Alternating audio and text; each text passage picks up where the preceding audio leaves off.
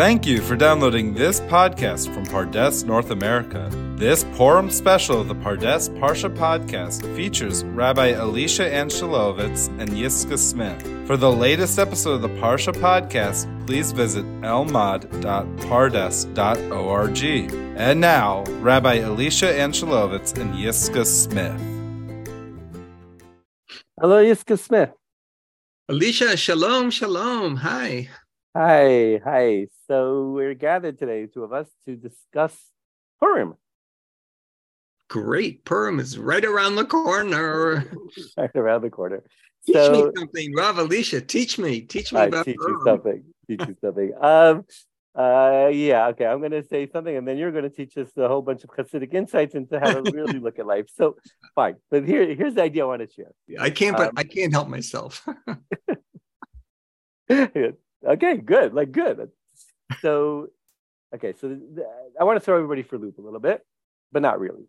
Okay, so we all know that the that the regalim, the three main holidays of uh, Sukkot, Pesach, Shavuot.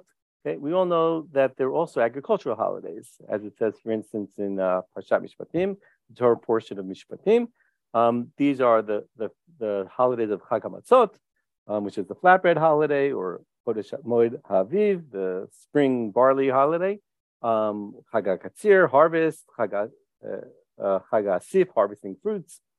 So they're all agricultural holidays, um, which the Torah says don't worship other gods, worship Adon Hashem, as in the master versus Baal, the master. Fine. We all know that those are elements of the Torah, biblical holidays. And we also know that they're connected to things like Yetziat Mitzrayim, the Exodus. So what what I'm hearing is that these three share historically uh, parts of our own history as a nation, and they're also related to agriculture. Right. Right. And because of that, these are the three main points during the year. This is when we would, as a people, come to Yerushalayim. That's why it's called the right. Right. We'd come on these regalim or okay.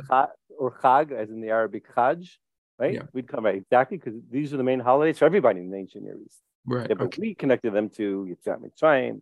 Right. Historically, the... they got connected. God did it. Yeah, he took us out in, in the spring. However you want to say this, because I'll discuss. Um, but one to throw out the Purim actually. It was hmm. was always an agri- a populist or popular agricultural unofficial holiday, meaning we call it the Rabbanan, and it used to be celebrated even the time of First Temple Bayit Rishon. That's fascinating. Okay. This is this is new news. This Wait, you're is... telling so even though Purim is not mentioned in the actual Chumash, right? Its history predates the whole Megillat Esther episode. Yes, that's what I'd like. That's what I'd like to show, argue. Um, and yes, okay, and it's not mentioned Chumash because it's not. Again, it's not an official official holiday. It's not one of those that you tax. There's no maser on it. You don't bring to Yerushalayim as part of the tax and beginning of the season. Doesn't have any of that. So so let me so yes. So to explain, there is um there is a fragment known as the Gezer calendar. It's a Canadian a Canadian Canaanite calendar. That's um fragment. We don't know what purpose it served, but it lists the seasons of the year and what happens in the different months seasonally. So there's a let's say month of Asif, like we have for for uh, for uh, what do you call it for Shavuot. There's okay. There's the Chag uh, Sorah, the barley, which is Pesach, right? Yes. The flatbread, Chag. Okay, so one of them there is a month of Peshet. Peshet. Peshet, and Peshet comes before barley, as in Pesach is barley, and right. it's the month before that, which for us is Adar. Wow.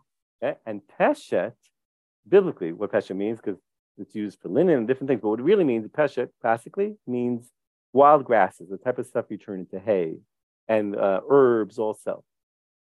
There's a month celebrating that the grasses, if you will, that grow before the barley grows. Okay? So there's a winter. We're all starving. We're all saved up food, hopefully.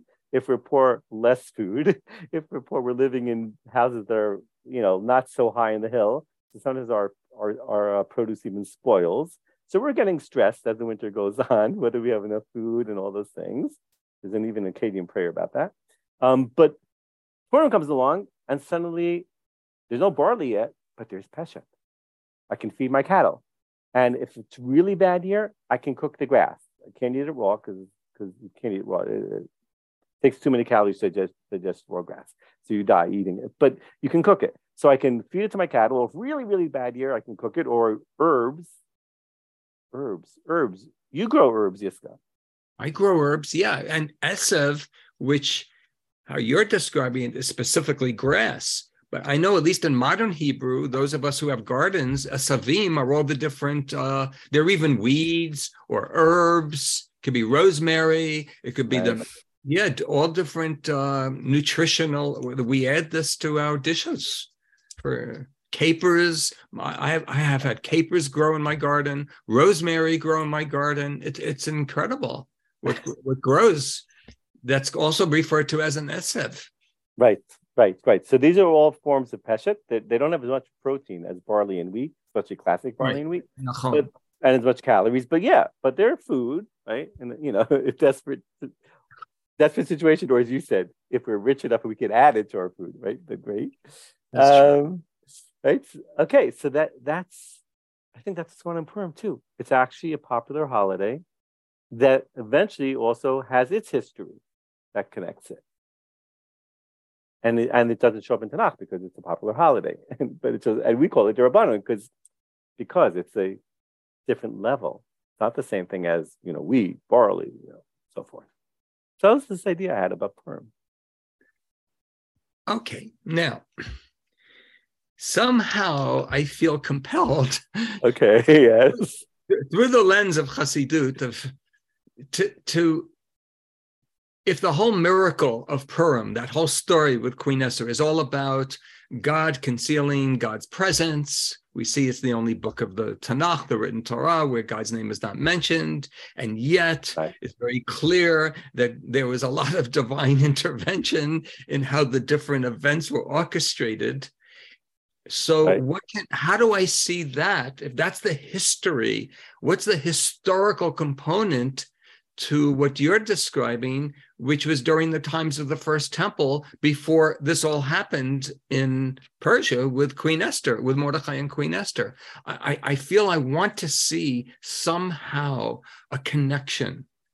And uh, between them, yes. So may I? I mean, no, sure, please, please. Can you suggest something before I suggest something? Well, I, I could suggest something, and I'm sure you'll you'll say it in much better Hasidic language than I will. But I'll say it in my in my uh, analytical right fashion.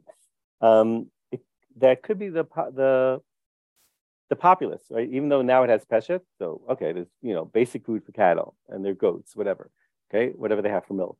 Um, and, and there's basically for them in case right they're really starving and all that. But they're not happy if they have to eat peshet right? So it's great to have a story about those evil people sitting there in some big capital of a big empire out, out there, out to, you know, and they have plans and they try to kill the people. Even if they're not killing you, they're just letting you starve to death due to, you know, taxes and everything. But like you feel they're out to kill you and wipe you out and all those things. And then one of the, a young woman from the provinces, you know, that beautiful peasant girl makes it up and she becomes the queen and she saves everybody. Like it's a perfect historical event to match not perfect, but it's a great historical event to match what people are experiencing at this time. On one hand, you know, they're being persecuted. On the other hand, they are going to survive. I don't, was that clear?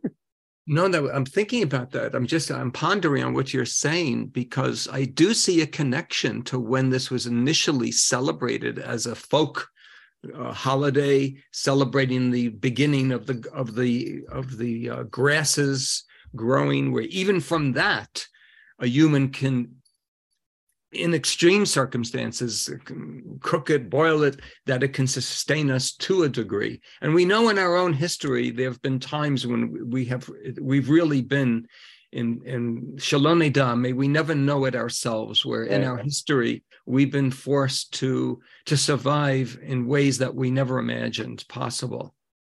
And I would like to say right there, that's the miracle of Purim, even before Purim became Purim. Okay. That's something that is regarded as it's a weed. it's just this grass growing even before the barley, even before the season of Pesach. Something like that can actually sustain us. And why?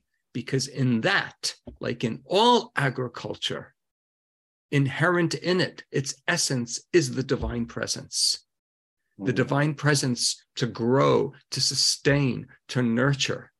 And actually, the Piaseczner Rebbe, he teaches in B'nai Machshava Tova, he says, even in a granule of sand, a little granule of sand, there is the presence of the divine. Right, that right. we and we walk on sand and yet there's the presence of the divine even when the cows are mooing in that sound is the presence of the divine it's concealed from me when I initially look at a granule of sand or I hear a cow mooing. I don't necessarily immediately see or hear the divine presence. The Piaseczner though asks me, why would you not see the divine presence in this? Why would you remove you from this garden of manifestation of divine presence? And the answer is because I don't cultivate the practice, the spiritual practices that sensitize me to peeling back the obvious, to peeling back what is apparent, lichora, right. to be able to penetrate, to burrow into that granule of sand, into hearing that sound from the cow. So it comes. So so it comes. Per, it comes. Purim. There's winter. I um. Okay, I'm feeling whatever. Life is hard, cold food is a problem, running low, and and then what happens? The grass starts. I see it in my garden now. The grass is beginning to come up. Uh, the gra- that I didn't have all winter. The grass is actually in this, and here in Yerushalayim, for all of our listeners, even though my almond tree is blossoming the white flowers, which is the sign, the first sign of spring, the temperatures are still quite low. It's still, it's still winter, and yet the grasses are growing. The almond tree is blossoming. Right. Right. Even though the almonds aren't ready as almonds, but the grass is already right. Right. Right. Right. Mm. So as much as we don't obviously see God in Megillat Esther because of the at first glance we don't see God's name printed, when we peel away the obvious, we then get to see, we have the vision of, we have the insight, we see the, present through the lens of divine providence. And in divine providence, in fact, is how the divine, how God uh, manifests the presence of the divine in everyday current events. Nice. Nice. And if we, but we see, unlike the splitting of the sea, the man coming down from the heavens, the 10 plagues, we were beneficiaries of that without having to do anything all the laws of nature were suspended and we uh-huh. benefited. This, though, requires us to be in partnership. It's as ah. much of a miracle. It's as much of a miracle that I can actually see God in a granule of sand or in the grasses growing in my garden right now and know that I can actually be sustained by that. That is not stam. That's not, as I say, move on, may love. That cannot be taken for granted, but it doesn't defy the laws of nature. This is how God operates, our creator operates within the laws of nature. So it seems like God is concealed. But from the from the vantage from the seeing life through the lens of spirituality, it's very revealed. Wow. God's presence is very wow. revealed. That's beautiful, as as, as usual, Yiscah. uh, okay, wow, wow. So, uh, so what should we wish? Well, I, I, just want, yeah, before we, oh, before sorry. we uh-huh. close, there was another thought I had because this year we're reading Parshat Tetzaveh right before right. Purim. What do we know about Parshat Tetzaveh relative to Purim, Megillat Esther, with this concealment? From the beginning of the book of Exodus, from the very beginning till the end of Devarim, Deuteronomy, there's only one parsha where Moses' name is not written. Right. And that's in the Parsha that's in close proximity to Purim. nice. Nice. right. And yet, and yet he's there. Like Oh, he, uh, completely. very yet very very present, Right. very present, very present. Nice. nice. Yeah. So So let's what- bless. Yeah. Please. I'm open to you. You tell me. Well, what I what I would like to bless you and all the listeners is that as we move closer and closer to Purim, let us begin to sensitize ourselves, Hmm. even starting today. Maybe one moment in the course of a day where I intentionally look for God's presence.